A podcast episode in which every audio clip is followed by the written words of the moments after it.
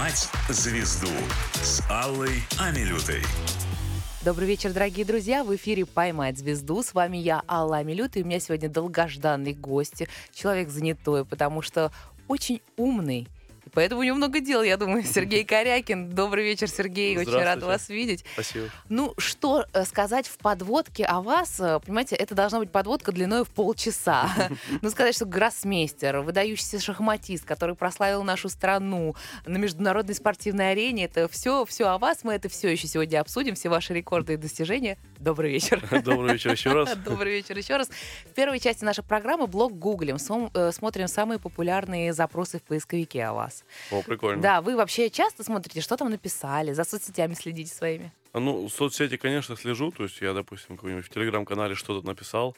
Но, кстати говоря, последнее, э, последнее мое сообщение, оно вызвало бурю э, э, эмоций в, в комментариях. То есть там 700, по-моему, чем-то комментариев было, потому что мы дискутировали с подписчиками на тему того, что должен ли э, спортсмен выступать под э, своим флагом, и есть ли какие-то еще иные варианты, скажем так. Угу. Ну, ваше мнение на эту тему каково? А, ну, я, я выложил видео, что сказал, что, на мой взгляд, это не, неприемлемо, я это всегда говорил, просто там а, суть была в том, что меня пригласили на Кубок мира, Международная шахматная федерация меня пригласила для участия, и, соответственно, Э, турнир хороший, как бы никто не спорит. Я его и выигрывал до этого, и вообще очень люблю этот формат э, нокаут-системы.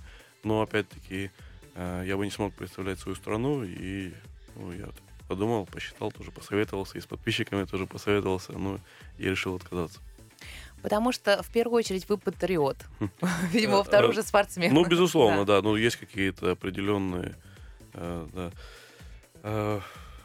обстоятельства. Приоритеты, вот да, я вспоминала да. слово. Ну, вообще, Сергей, я вас за вашу такую позицию очень сильно уважаю. Большое вам спасибо, спасибо да. А, значит, самый популярный запрос в поисковике Сергей Корякин — рейтинг.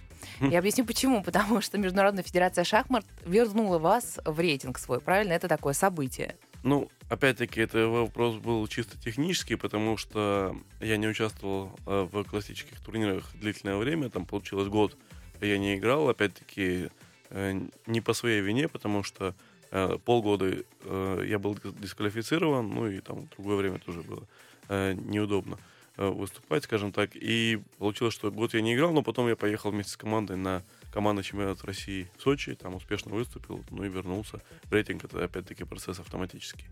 Понятно. Но для вас это важно, что они вас вернули в этот рейтинг или нет?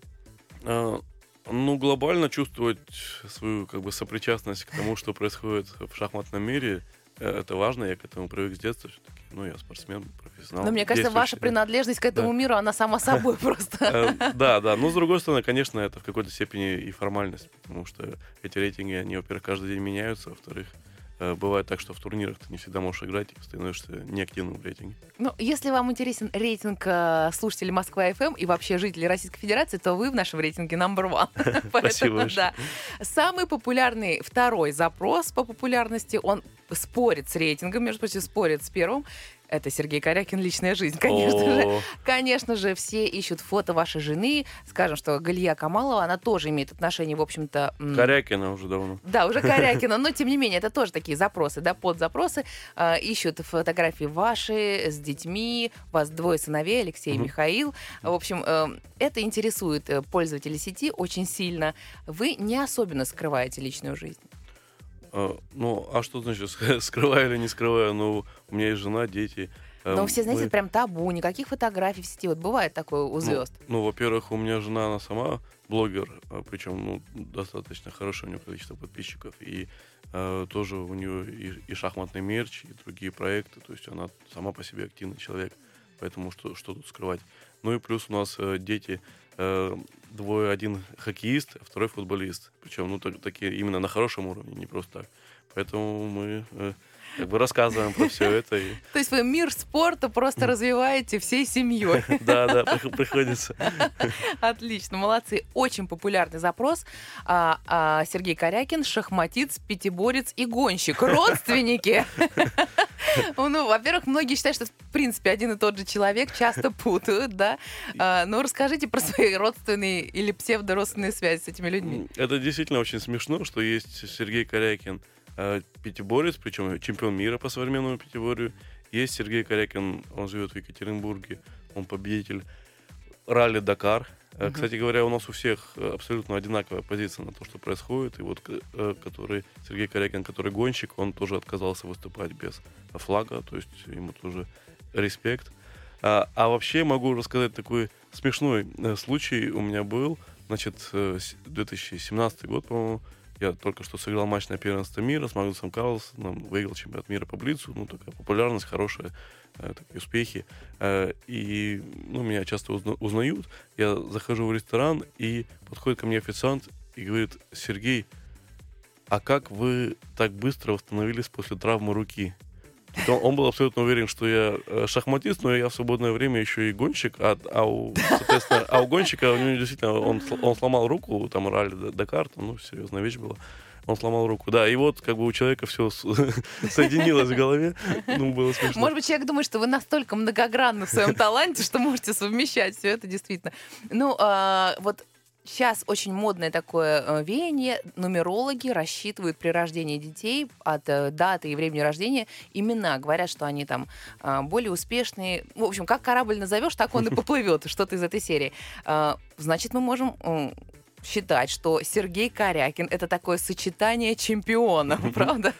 Ну, мне было бы приятно так думать, но все-таки хочется верить в то, что у каждого человека есть возможность себя проявить. Самое главное это ваше желание, э, и нет ничего невозможного. Да, ну, в общем, всем Корякинам мы передаем привет сегодня обязательно. И переходим к следующему запросу. Сергей Корякин и Магнус Карлсон. Это очень популярный запрос. Э, Часто пытаются найти какие-то э, сплетни, скандалы. Как вы общаетесь? Но, между прочим, бытует мнение, что у вас с ним даже приятельские отношения. Ну, я скажу так, что э, мир э, разделился на э, до и после, и после начала э, СВО мы, в принципе, ну, то есть, э, не общались с ним даже неправильное слово, мы с ним не виделись просто.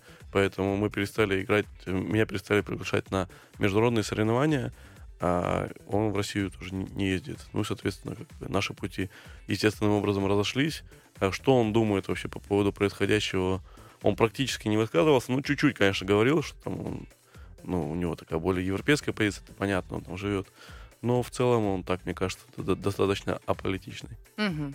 Ну хорошо, в любом случае, но мы напомним нашим слушателям, что речь идет о поединке долгом, 12, 12 партий там, да, было, это считается достаточно долгий поединок за звание чемпиона мира. И уже никто, кстати, не помнит, что кто там занял первое место, кто второе. На самом деле для нас вы победители, чтобы вы понимали. Э, Спасибо большое. Ну, там все-таки, если так освежить, это был матч на первенство мира. На самом деле был очень сложный отбор перед этим, э, тяжелейший. Но я его прошел до конца, вот вышел на матч. Соответственно, мы играли матч. А, Вел я в счете после восьми партий, после девяти тоже. А, Но в итоге как бы мне не хватило на стабильности. Мы 6-6 закончили в основное время, в классические э, э, партии.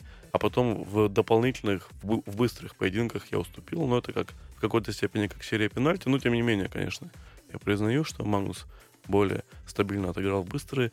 Э, Но тем не менее, можно сказать, что даже по словам Магнуса, что это был самый сложный матч на первенстве мира в его жизни, хотя он пять таких матчей сыграл, все пять выиграл. Ну это еще что? Ну, во-первых, самый главный плюс ваш, если вы так уж сравнить, вы человек приятный и обаятельный, в отличие от некоторых. Ну, Потому Не что знаю, с кем вы сравниваете, но Ну, с ним, ну, честно, э, я вот так посмотрела, какие-то у него вечно там скандалы, он там с А- пресс-конференции А у него, да, Да. да, да. Ну вот как раз, когда я у него выиграл э, восьмую партию матча на первенство мира, там, там вообще такая странная история получилась, потому что э, был у нас определенный контракт. То есть, когда мы заканчиваем партию, мы выходим, мы сперва даем интервью норвежской прессе, ну, он сам из Норвегии, поэтому норвежская пресса там пристально следила за ним. Э, И, соответственно, после норвежской прессы мы идем на общую пресс-конференцию и там рассказываем об игре. Э, Я выхожу э, вот после партии. э, Норвежская пресса мне машет э, э, руками и говорит, что Магнус отказался э, от комментариев. Ну, скажите, пожалуйста, что-нибудь вы, потому что, ну, мы не можем вообще ничего не не Не рассказать. написать, да-да-да. Да, да, да. Э, Я даю им комментарии, потом выхожу в общую зону и выяснилось, что там Магнус э, пару минут, ну, пока я давал интервью он чуть-чуть посидел э, и вскочил и убежал, и меня не дождался. Ну, в общем, на самом деле психанул, и в принципе, за неявку на пресс-конференцию там штраф предусмотрен. Я не знаю, в итоге взяли Попал него деньги, штраф да, или нет, но тем не менее, все равно это такое нарушение. А потому что нервничать не надо. Согласен. Сергей, скажите, вы планируете еще этот бросок за статусом чемпиона мира, или это уже не имеет значения для вас? Э, нет, ну не имеет, это слишком громко сказано, все равно ну, э, плох тот солдат, который не мечтает быть генералом, конечно, имеет, конечно, хочется. Э, побороться. Но, опять-таки, уже начали новые обстоятельства возникать. Ну, например, в прошлом году э, началось СВО. Э, я выступил в поддержку своей страны. Опять-таки, ничего там плохого я не призывал, там ни, никого там, не знаю, не убивать, ничего плохого не делать, просто под, высказал поддержку. И был дисквалифицирован на полгода тут же. Ну, значит, алгоритм действий таков. Сначала побеждаем здесь, потом двигаемся на чемпионат мира по шахматам. Правильно я понимаю? Ну, я согласен. Да. Сергей Корякин и Владимир Путин. О, ну, Тут-то, конечно, ну уже... это логично, по крайней мере. Это логично. Ну, вы встречались, вы были э, всегда рядом, там, предвыборная кампания, еще что-то там, да? Вы все время как-то рядом с Владимиром Владимировичем. Расскажите, как он? Ну, всегда рядом, это шикарная реклама мне, конечно. Не сказал бы, что прям всегда, но действительно несколько раз э, встречались, и, э, э, а, и, и более того, один раз мы встретились с глазу на глаз, он меня позвал в свою резиденцию, общались вот на тему шахмат. Шахматы играли? Развитие шахмат. Нет, мы не играли в шахматы, но он с большим интересом меня расспрашивал о том, ну, что вообще происходит, вникал, все там, ну, ему было действительно очень интересно. А мы Владимира Владимировича понимаем, потому что нам тоже очень интересно. Сегодня у него в гостях Сергей Корякин, который все нам расскажет про мир шахмат. Вернемся после рекламы. «Поймать звезду» с Аллой Амилютой. Дорогие друзья, мы вновь в эфире «Поймать звезду». Мне сегодня это удалось. У меня в гостях Сергей Корякин, гроссмейстер, шахматист. Просто сейчас все узнаем, потому что будем заполнять вместе с ним книгу рекордов. Ну, э, в первую строку нашей книги, вашей книги рекордов мы внесли то, что вы возглавили Федерацию шахмат Подмосковья в этом году. Это важно для вас? Это а, рекорд? Нет, ну это не рекорд, это я просто... Но это достижение, это статус тоже. Здорово же. Э, да, ну тут, конечно, про это можно отдельно долго рассказывать. Э, э, были мысли о том, чтобы Всероссийскую Федерацию возглавить, но пока что начал, можно так сказать, с Московской области. Это мой родной регион, я там проживаю, и на самом деле я ну, достаточно расстроенными чувствами узнал, в, какие, в каком состоянии была федерация. То есть, ну так, если в сухом остатке, то один человек был в штате, и ноль рублей был бюджет. То есть, э, ну, огромные э, возможности у региона, и ничего, ничего, ничего не происходило. А мне захотелось эту ситуацию исправить. Вот мы начали э, работу уже недавно. Я встречался э, и с губернатором, с, с Воробьевым, и с Министерством спорта. Мы Э, активно сотрудничаем и с шахматной федерацией, мы активно сотрудничаем российской. Поэтому мы настроены здесь именно э, развивать шахматы и э, ну э, потому что это не дело. Угу. То есть первостепенная задача сейчас это найти деньги. Ну, это на вы, развитие. Это вы так э, обобщаете. На самом деле задач много. Понятное дело, что финансирование оно очень важно, и без него, в принципе, никуда. Но с другой стороны, это долж, должен быть и хороший коллектив, и это дол, должно быть проведение шахматных соревнований, либо поддержка действующих, которые уже есть. Потом это открытие шахматных школ, это поддержка юных э, шахматистов. Но вот из того, что мы уже сделали, могу сказать, что несколько наших команд поехало на чемпионат России э, командный в Сочи. Э, причем у нас поехала одна мужская сборная, две женских, несколько детских. То есть у нас целая делегация поехала. Э, около 70 человек, и э, довольно успешно мы там выступили. Поэтому вот я доволен. Молодцы. Но вы говорите про шахматные школы. А я знаю, что был проект, не знаю, существует ли он еще, э, шахматы в школах. Я так понимаю, это общеобразовательные школы имеется в виду. Есть проект шахматы в школах, им много кто занимался, но понятное дело, что в первую очередь шахматная федерация, но и, и другие. Эм, люди, скажем так, занимались и министерство. Но э, этот проект, проект, он достаточно сложный, потому что основная проблема это в том, э, как найти необходимое количество кадров э, для того, чтобы в каждой школе, то есть это нужен тренер в каждой школе. Вот как, как найти? Ну, довольно сложно. Сложно, да. Да, это должны быть специальные методические пособия для тренеров, в том числе. Эта работа, она идет, развивается. Я знаю, что в Москве, во многих регионах тоже шахматы есть как обязательный предмет, но не везде, скажем так. Ну, я, я Ну, надеюсь, а что будет со временем. у детей есть к этому вообще? Востребовано это у детей? Мне кажется, очень востребовано, потому что я, я, я вижу, как много детей занимаются шахматами, как много детей, э, как много родителей спрашивают, в какую шахматную э, школу или секцию отдать ребенка. Э, поэтому я, я, я вообще считаю, что шахматы очень полезны для детей, поэтому всячески их пропагандирую. И э, даже ну, не обязательно становиться чемпионами, то есть э, это ну, может не быть э, вашей самоцелью. Самое главное просто это гармоничное развитие личности ребенка. И не только физическими видами спорта, но и умственно тоже развиваться. Ну да, в общем, это прекрасное увлечение. В продолжении этого вопроса, в общем-то, детей и шахмата Итак, чуть-чуть уходя в сторону, э, следующая строка в вашей книге рекордов от нас. Мы вас занесли как смелого человека, безусловно. Вы только что вернулись э, с поездки на Донбасс. Но я знаю, что там вы не только поддержите нашу страну и бойцов поддержите. У вас там есть человек, которого вы особенно выделяете. Юный спортсмен. А, э, Да, я ездил. На самом деле уже в этом году 5 или 6 раз там был. А, Значит, э, в последний раз мы ездили, провели очень успешный был э, э, случай. Мы провели э, шахматный турнир. э, Более 100 детей участвовало. Ну, то есть, если для Москвы это как бы обычная ситуация, то там э, сложная ситуа- ситуация и э, с точки зрения безопасности такие массовые мероприятия, они практически не проводятся, но нам удалось вот в тесном сотрудничестве с руководством региона, э, вот с- спасибо Денису Владимировичу Пуширину и, и всем тем, кто организовывал это, и э, Свердловская шахматная федерация, вот, и среди детей там победил э, маленький мальчик, э, ему недавно исполнилось 5 лет, э, Степа его зовут, э, и э, я в прошлый раз уже, когда приезжал, уже от- отметил, что у него чемпионский потенциал, что он играет очень-очень сильно. И последний вот турнир, вот Кубок Корякина, который проводился, еще раз подтвердил мои слова, потому что э, Степа набрал 5 очков из 5 партий. То есть все партии выиграл. Э, Поэтому э, надеюсь, что ему будет оказана помощь, поддержка со стороны Федерации шахмат, со стороны Минспорта и ну, со стороны шахматной общественности, потому что таких талантов э, и их нужно поддерживать обязательно. Э, э, да, мы увидим ре- результат не сразу, может быть, лет через э, 5-10, но тем не менее э, уже надо начинать поддержку. Ну, очень здорово, что у него есть поддержка с вашей стороны. Поэтому я считаю, что есть надежда на успех в этом направлении. Вы попали в книгу рекордов Гиннесса. Вас занесли туда как самого молодого гроссмейстера в свое время.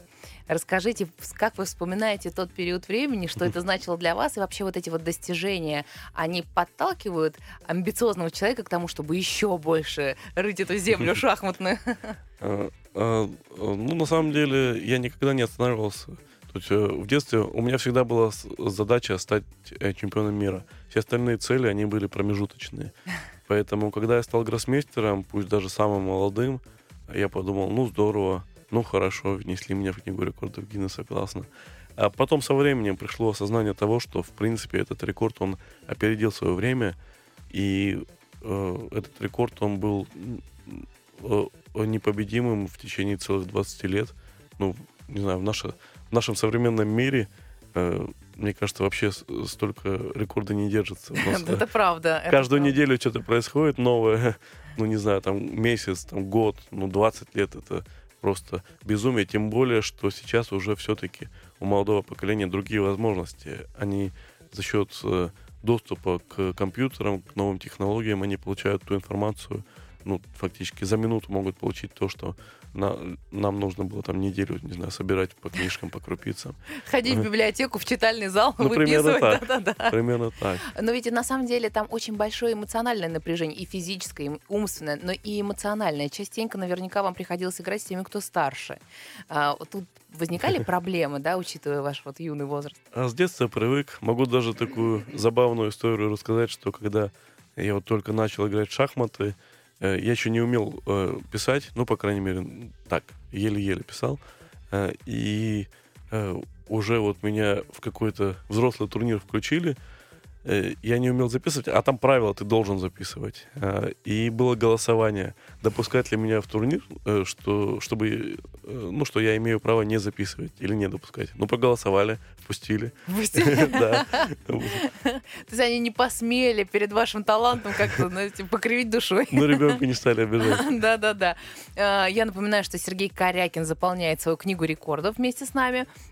Приложение Корякин. Существует ли такое сейчас? Ой, да по больному, потому что много раз думал создавать, э, и велись переговоры, и как-то все это тянулось, тянулось, тянулось, пока еще э, нет такого, но эту идею я не оставляю. Э, Но я бы сказал так, что сейчас более первостепенно, на самом деле, ну, как бы, если лично, личные амбиции чуть-чуть отодвинуть, то более первостепенно, мне кажется, у нас для страны это э, шахматный портал большой, всероссийский, и для дружественных стран, потому что сейчас мы в основном играем на зарубежных площадках.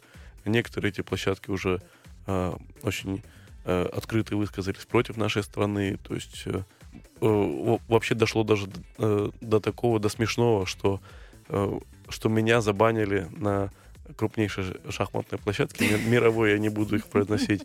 Меня забанили просто вот за мою позицию. Меня забанили. И вообще они перестали э, россиян туда пускать. Они, они убрали у всех э, флаг, а если ты вывешиваешь флаг вместо своей э, э, вместо своего ника, вместо своей картинки, то они тебя банят. Ну, в общем, Вообще. там уже, да. Ну, правильно, надо их всех выгнать и занимать свободные места хорошим продуктом. Э, Но приложение Корякин, что будет примерно, вот как вы видите, это Ну. значит, что человек может сравниться, сразиться не как с вами в разные э, периоды вашей жизни, да, с вами 15-летним, с вами там, Мгм. 20-летним или как это? Ну, в идеале, да, э, что-то такое создать. Э, Я, в принципе, могу из, из того, что уже есть, могу выделить это серию лекций. Я сделал там 12 лекций. Эм, Для, э, для начинающих э, вот просто с нуля. Вот ты приходишь и начинаешь как бы вот э, постигать азы этой игры, и я вот рассказываю с нуля до там, ну, какого-то уровня, да. Ну, хорошо, что там есть обучающий момент, потому что, представляете, как унизительно. Я могу победить только пятилетнего Корякина, и то не факт, понимаете? Можно обучиться и, значит, свой уровень поднимать. А, В конце э, нашей части второй, в конце книги рекордов, я всегда предлагаю такое небольшое развлечение, может быть, ну или просто для- м, такой блиц для того, чтобы люди познакомились с вами и с вашим внутренним миром поближе. Э, Уверена, что для вас не будет никакой проблемы в этом, потому что вообще чемпион мира по блицу, пусть и в другой сфере, но тем не менее звучит неплохо. Перед нашим блицем вы готовы, Сергей? Попробуем. Да. Когда появляется минутка наедине с собой, я всегда... Э, Всегда пишу жене. Что, призываете ее? Не хотите быть наедине с собой? э, Ну, а зачем быть наедине? Э, Одно дело, если я, допустим, занимаюсь, там что-то работаю, мне ну- нужно э, собраться с мыслями, а просто так, да нет, Отлично. Последние три трека в моем плейлисте. у меня нет плейлиста. То есть вы не слушаете музыку? Я слушаю все подряд. Причем начиная от классической музыки, заканчивая до самой современной. Э, Даже и на концерты иногда хожу, опять-таки, на классическую музыку в том числе. Ну вот представьте, сейчас вы едете в своем Мерседесе, слушаете радио, и вдруг какая-то песня, и вы делаете погромче. Какая это может быть песня? Вот прямо сейчас. Малиновая лада. Вау! Это круто, это очень хорошо. По-настоящему счастлив тот, А Кто получает удовольствие от жизни? вы из таких, Конечно. конечно, самое сексуальное в мужчине. Не, вам- не ко мне, наверное, вопрос. А я вам скажу, по статистике все женщины отмечают, самый сексуальный мужчине – это мозг. Поэтому вы входите в топ-100 самых сексуальных мужчин нашей страны, Сергей. Самое сексуальное в женщине. Умение поддержать разговор. Отлично. Книга, без которой я не стал бы собой. Александр Алехин, э, супер турниры в Нью-Йорке, 24-27 год. Я так и знала, я так и знала. Больше всего во время игры меня отвлекает... Меня ничего не отвлекает. Я учился всегда держать концентрацию в любой ситуации. Отлично. То есть вам можно иметь, на самом деле, даже не двоих детей, а намного больше. В принципе, вы стрессоустойчивый Ну, человек. Вы знаете, что вот э, дома, ну, мы спим там, э, заходят дети, начинают нас будить, э, меня разбудить невозможно, а жену будет сразу. И вот она как бы с ними. Это очень хорошие условия. Да-да-да. Моя главная победа. э, Над самим собой всегда. Самая главная победа. Наша главная победа сегодня то, что вы пришли к нам в гости. Сергей Корякин у меня в гостях. Небольшой перерыв, и скоро вернемся в нашу студию. «Поймать звезду» с Аллой Амилютой. Дорогие друзья, в эфире «Поймай звезду». С нами сегодня шахматист Сергей Корякин. Сергей, добрый вечер еще раз. Добрый вечер. А, Продолжая такой разговор по душам, я хотела спросить, э, знакома ли вам эта фраза или это выдумки интернета? Даже пешка может стать ферзем. По преданию, это фраза, которая, в общем-то, посвятила вас в мир шахмат. Э, Да, абсолютно верно. Когда мне было пять с половиной лет, я услышал эту фразу по телевизору и стал спрашивать папу, что такое пешка, что такое ферзь. Он рассказал, что есть такая игра шахматы, и научил меня. С этого все началось. То есть первый тренер был папа. А, да, Когда родители поняли, что уже всерьез вы этим увлечены, они поддерживали вас на этом пути? поддерживали полностью. И, э, ну, помимо того, что папа со мной занимался и тратил много э, своих сил, энергии, времени, э, потом еще вот в 9 лет, я могу отметить, был важнейший момент э, нашей жизни, потому что э, в Крыму, откуда я родом, было, было мало перспектив, ну, не было сильных тренеров, непонятно, что бы, ну, как, как вот дальше прогрессировать, нет э, возможности э, ездить на какие-то э, за- зарубежные или иногородние соревнования, ну, все это было очень сложно. И тут в этот момент э, нас пригласили в другой город, Краматорск, Донецкая область, и там была сильнейшая шахматная школа. И получается, что родители меня полностью поддержали, мы все бросили, вот все, что было, работу, там, не знаю, какой-то привычный образ жизни, э, и переехали в, другую, в другой город совершенно без каких бы то ни было гарантий того, что, ну, 9 лет мне, может быть, не получилось бы. Но в итоге все получилось как нельзя лучше, и через три года я уже вернулся, мы, мы вернулись из Краматорска, э, я уже был самым молодым в мире гроссмейстером. В общем, вот такими должны быть родители чемпиона, которые могут на карту поставить все. Я ради думаю, да. счастья ребенка, да? А Вы помните момент, когда поняли, что действительно круто играете, и у вас есть шанс на то, чтобы стать великим шахматистом? А я не сомневался в этом с детства. А может быть, в этом и есть секрет успеха, что вы просто верили всегда? Я верил всегда, ну и в принципе на самом деле, на самом же деле, что все время были успехи. То есть они начинались сперва там на небольшом уровне, я начал обыгрывать сверстников. Потом в 7 лет, э, это, кстати, еще отдельно за- забавно, что в день своего семилетия я выполнил первый разряд. Я сам себе сделал подарок таким образом. Э, Вот, потом в 9 лет я стал чемпионом сперва Украины до 10 лет, потом чемпионом Европы до 10 лет, потом э, через какое- какое-то время я стал чемпионом мира до 12 лет, потом самым молодым в мире гроссмейстером. То есть успехи они были все время, и я шел по нарастающей. Мгм. Ну вот вы сказали, рассказывали про своих родителей, и я говорю о том, что да, вот такими должны быть они, родители чемпиона. Э, Вышли долго и упорно по этому пути, успешно. Все возможные, по-моему, титулы вы завоевали, которые есть в принципе, да? Ну, кроме чемпиона мира, но я уверена, что это просто вопрос времени. Ну, чемпионом мира я все-таки был по быстрым шахматам, по блиц-шахматам, доходил до финала чемпионата мира по классическим шахматам, и был также еще дважды чемпионом мира в составе сборной России. Вот я поэтому и говорила, может быть, уже куда вам еще? Куда столько? Для всех вы и так самый крутой уже, который может быть на свете. Но я а, хочу сказать о чем. Все равно вот это эмоциональное напряжение, вот эта вторая сторона, да, обратная сторона медали жизни шахматиста, эмоциональное напряжение, какие-то все равно в этом мире шахмат есть свои, вот как в Большом театре, да, скандалы, интриги, расследования. А, как с этим справляться и какой человек должен быть рядом? Какая она муза шахматиста? Человек обязательно должен тебя поддерживать, потому что если у вас разные интересы, э, разные увлечения, то это невозможно. И э, там жена или девушка или кто-то вот близкий человек, э, она должна понимать специфику того, чем вы занимаетесь. То есть не обязательно, чтобы она сама играла, она просто должна понимать, что вот там, ну, несколько часов в день там ты должен тренироваться, тебе нужна тишина там, потом там раз, не знаю, в месяц или в два месяца ты выезжаешь на турниры, тебя нет. И, или там ты выезжаешь на сборы, тебя нет.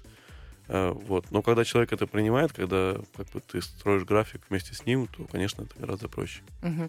Но э, счастье к вам не сразу пришло, скажем mm. так, да? Ваш второй брак стал счастливым, а первые отношения не сложились, потому что, по вашему же признанию, вы сказали, что кроме шахмат вас ничего не связывало. То есть помимо шахматной жизни должна быть все-таки еще обычная человеческая какое-то и взаимопонимание тоже. Ну да, да, но я уже э, живу так сказать, сегодняшним днем не думаю о том, что было. Да. да, да. Ну, вы встретили Галию, вам подарил ее университет московский, да, уже когда вы переехали в Россию.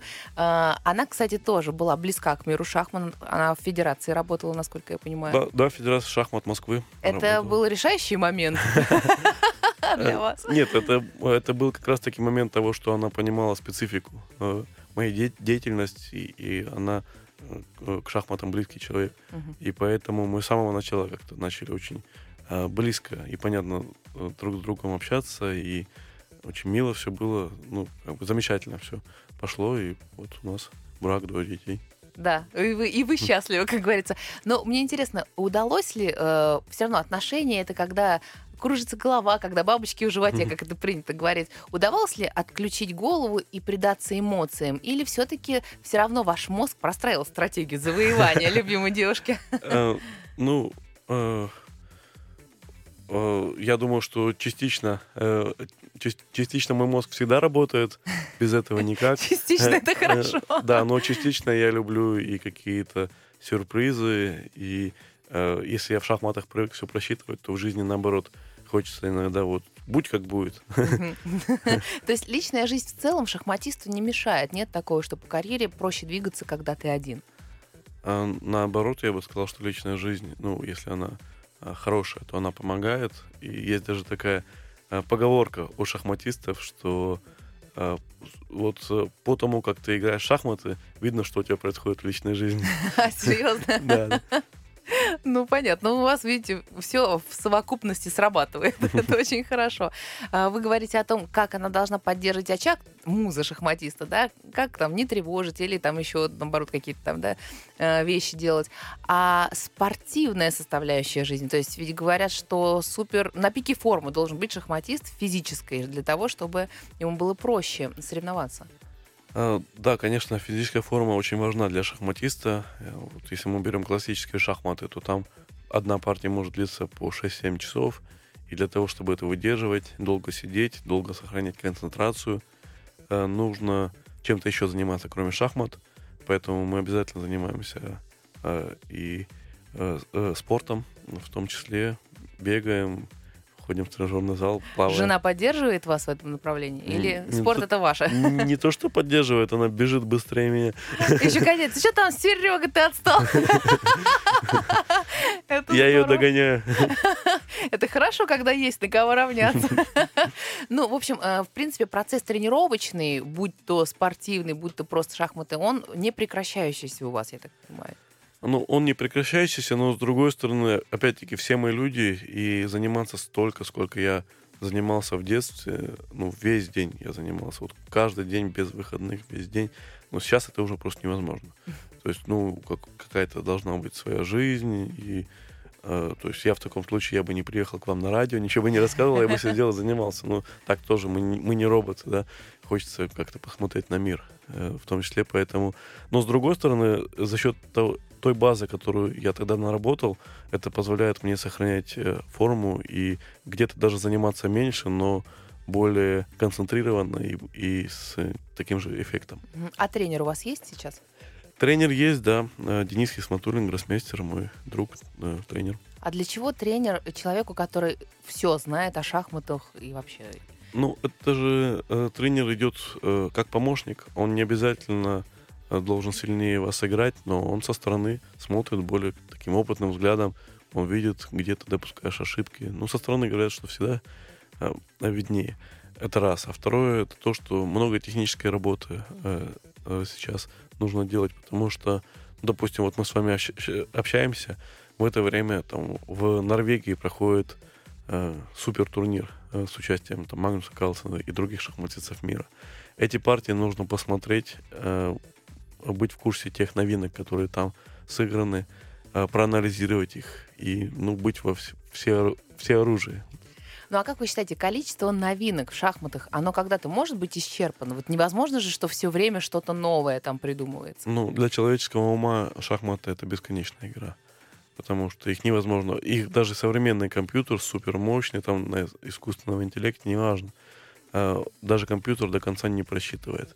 Может быть, когда-то, конечно же, я не исключаю, что а, шахматы точно так же, как и 64-клеточные шашки будут просчитаны, но даже в таком случае а, соревнования между людьми, они всегда останутся и всегда будут интересны.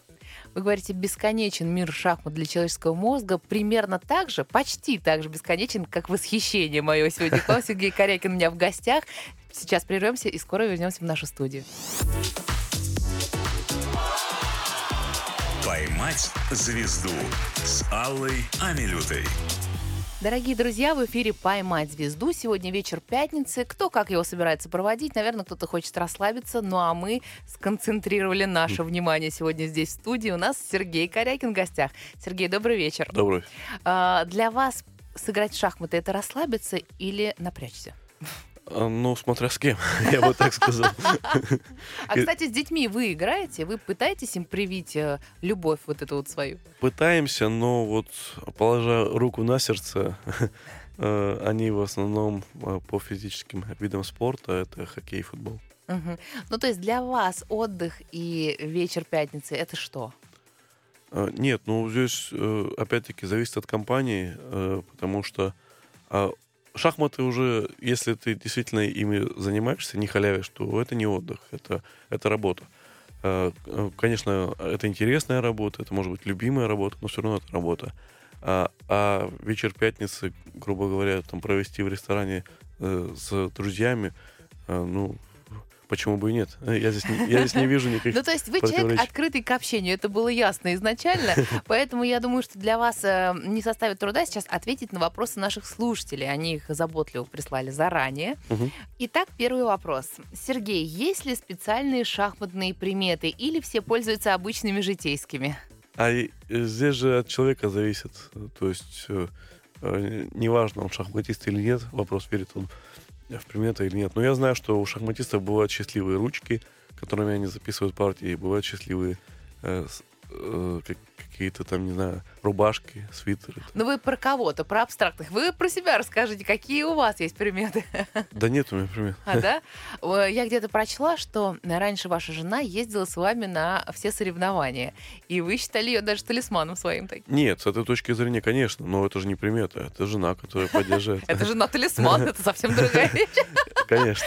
Э, но, э, да, действительно, она долгие годы э, ездила со мной, но потом, когда начали появляться дети, э, э, вот у нас двое детей, и э, акценты, они не то чтобы сменились полностью, но просто вопрос свободного времени. Его уже гораздо меньше. Ну, конечно, понятно. То есть, когда мы смотрим, как Сергей Корякин играет в шахматы, сидит такой стройный, нарядный, мы можем даже не думать о том, что у него там где-то в башмаке под пяткой лежит золотой пятачок на удачу, да? Такого ничего нет.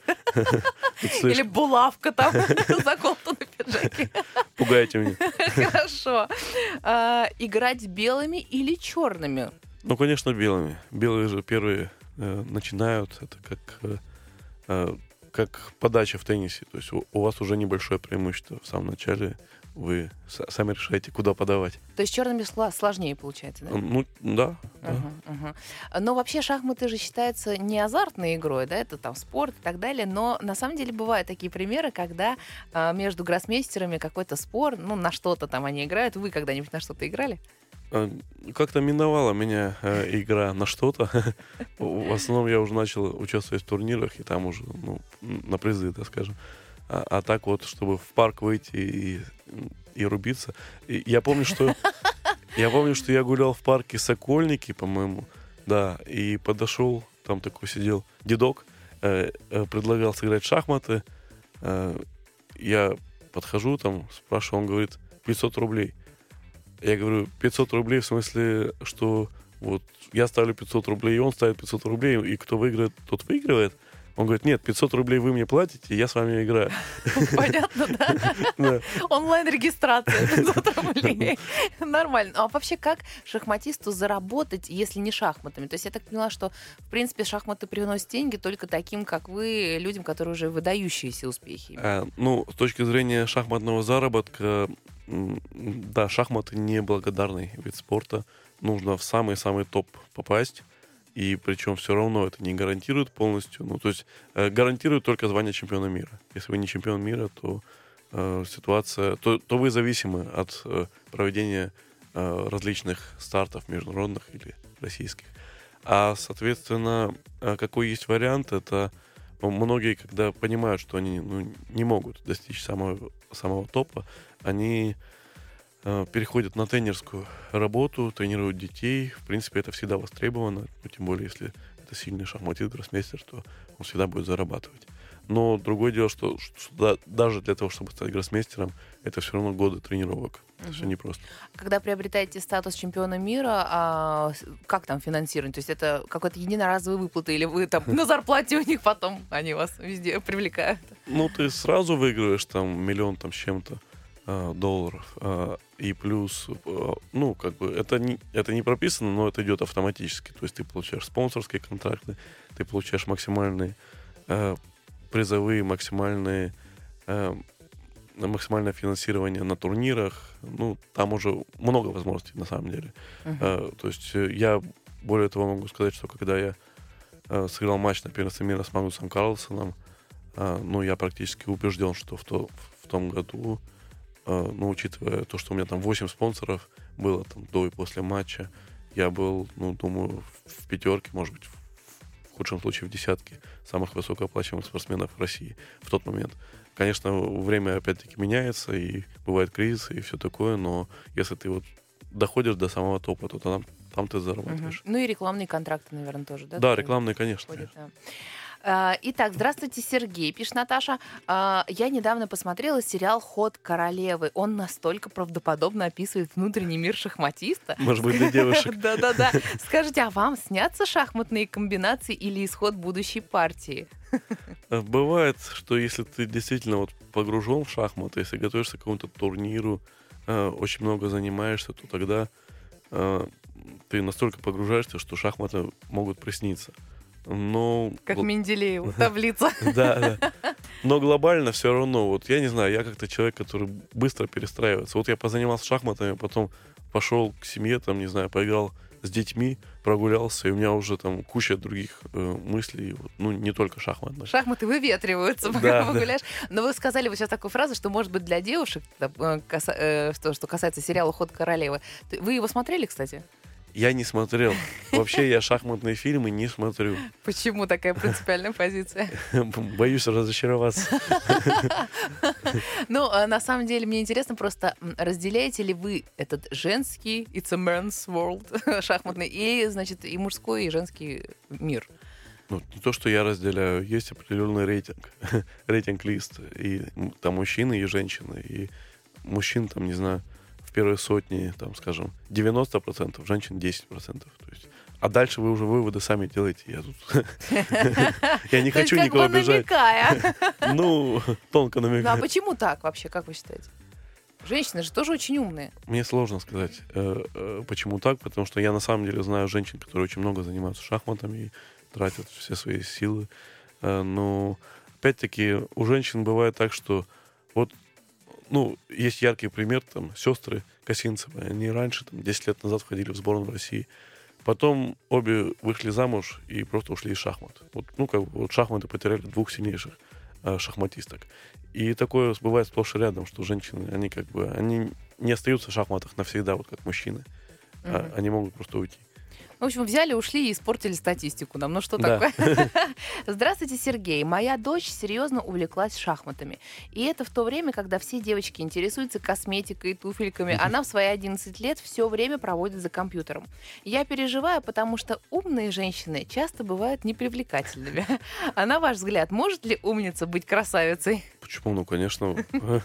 Наоборот, я, я считаю, что это один из таких основных критериев. Привлекательности у Да, женщины. конечно. Да, да, да.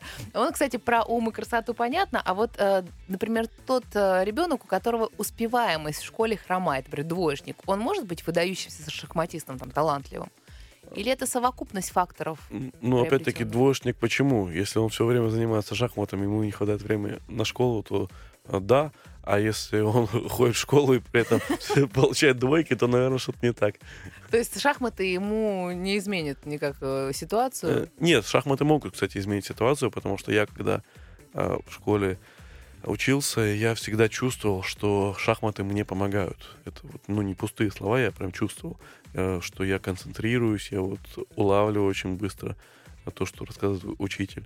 А, а сверстники, они, они так, а, сидели там кто как, что. А действенный способ перед контрольным по математике не учить параграф предыдущий, а поиграть в шахматы и так настроиться.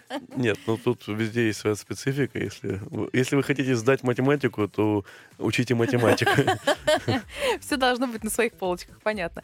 Здравствуйте, Сергей. Меня зовут Антон, мне 29 лет, и я увлекся шахматами не по-детски. Успею ли я стать гроссмейстером, если все пройдет хорошо?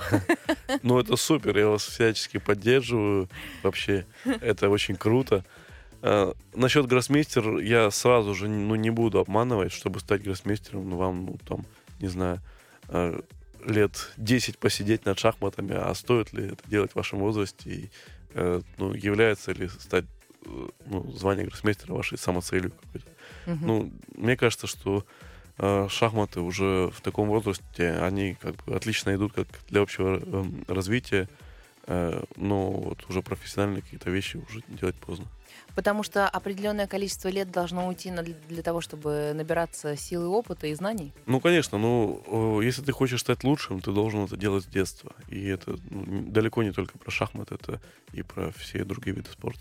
А влияет как-то мнение ученых о том, что, ученых о том, что долговременная память э, с возрастом там, как-то уходит после 30 лет? Я не знаю, кстати, вот насчет памяти, уходит, не уходит. Э, Вообще, я даже скажу такую парадоксальную вещь, что я всегда жаловался на свою память, потому что у меня вот ве- Вы даже, да? вечно, вот я повторяю, причем именно шахмат, м, то, что в жизни я вообще даже не берусь говорить, а то, что в шахматах я вроде и смотрю вариант, и повторяю его, и потом, а потом прихожу и забываю. Э, Вот это ужас. Ну, там бывает, что переизбыток вариантов, их очень много, но все равно. Э, Вот. И я не знаю, с чем это связано. Я вижу, что вот бывают э, люди, причем они делают вроде то же самое, что и я, но они лучше запоминают. Серьезно? Ну, э, что касается шахмат, понятно, а вот в обычной жизни вы ведете там дневник, не знаю, календарь, чтобы не забыть, как обычные люди, или у вас все равно, вы понимаете, что ресурса памяти хватает на то, чтобы все помнить? В телефон вписываю. То есть как все, правильно? Да, но, Ничего себе. но у меня самое страшное это память на имена. Вот э, я, допустим, жму руку, здороваюсь, и потом вот человек руку как бы э, э, обратно отводит, и такое ощущение, что он отводит руку вместе с э, его именем. И я уже не помню, как его зовут. Но я напоминаю, что с вами сегодня была Алла Амилюта. У меня в гостях Сергей Корякин. Сергей, пожелайте что-нибудь нашим слушателям. Но желаю всегда сохранять здоровый оптимизм, чтобы все ваши желания сбывались. Идите к своей цели, никогда не унывайте и играйте в шахматы. Спасибо большое вам новых побед. Мы за вас болеем, мы вас очень любим. И до новых встреч. Спасибо большое. Спасибо. «Поймать звезду»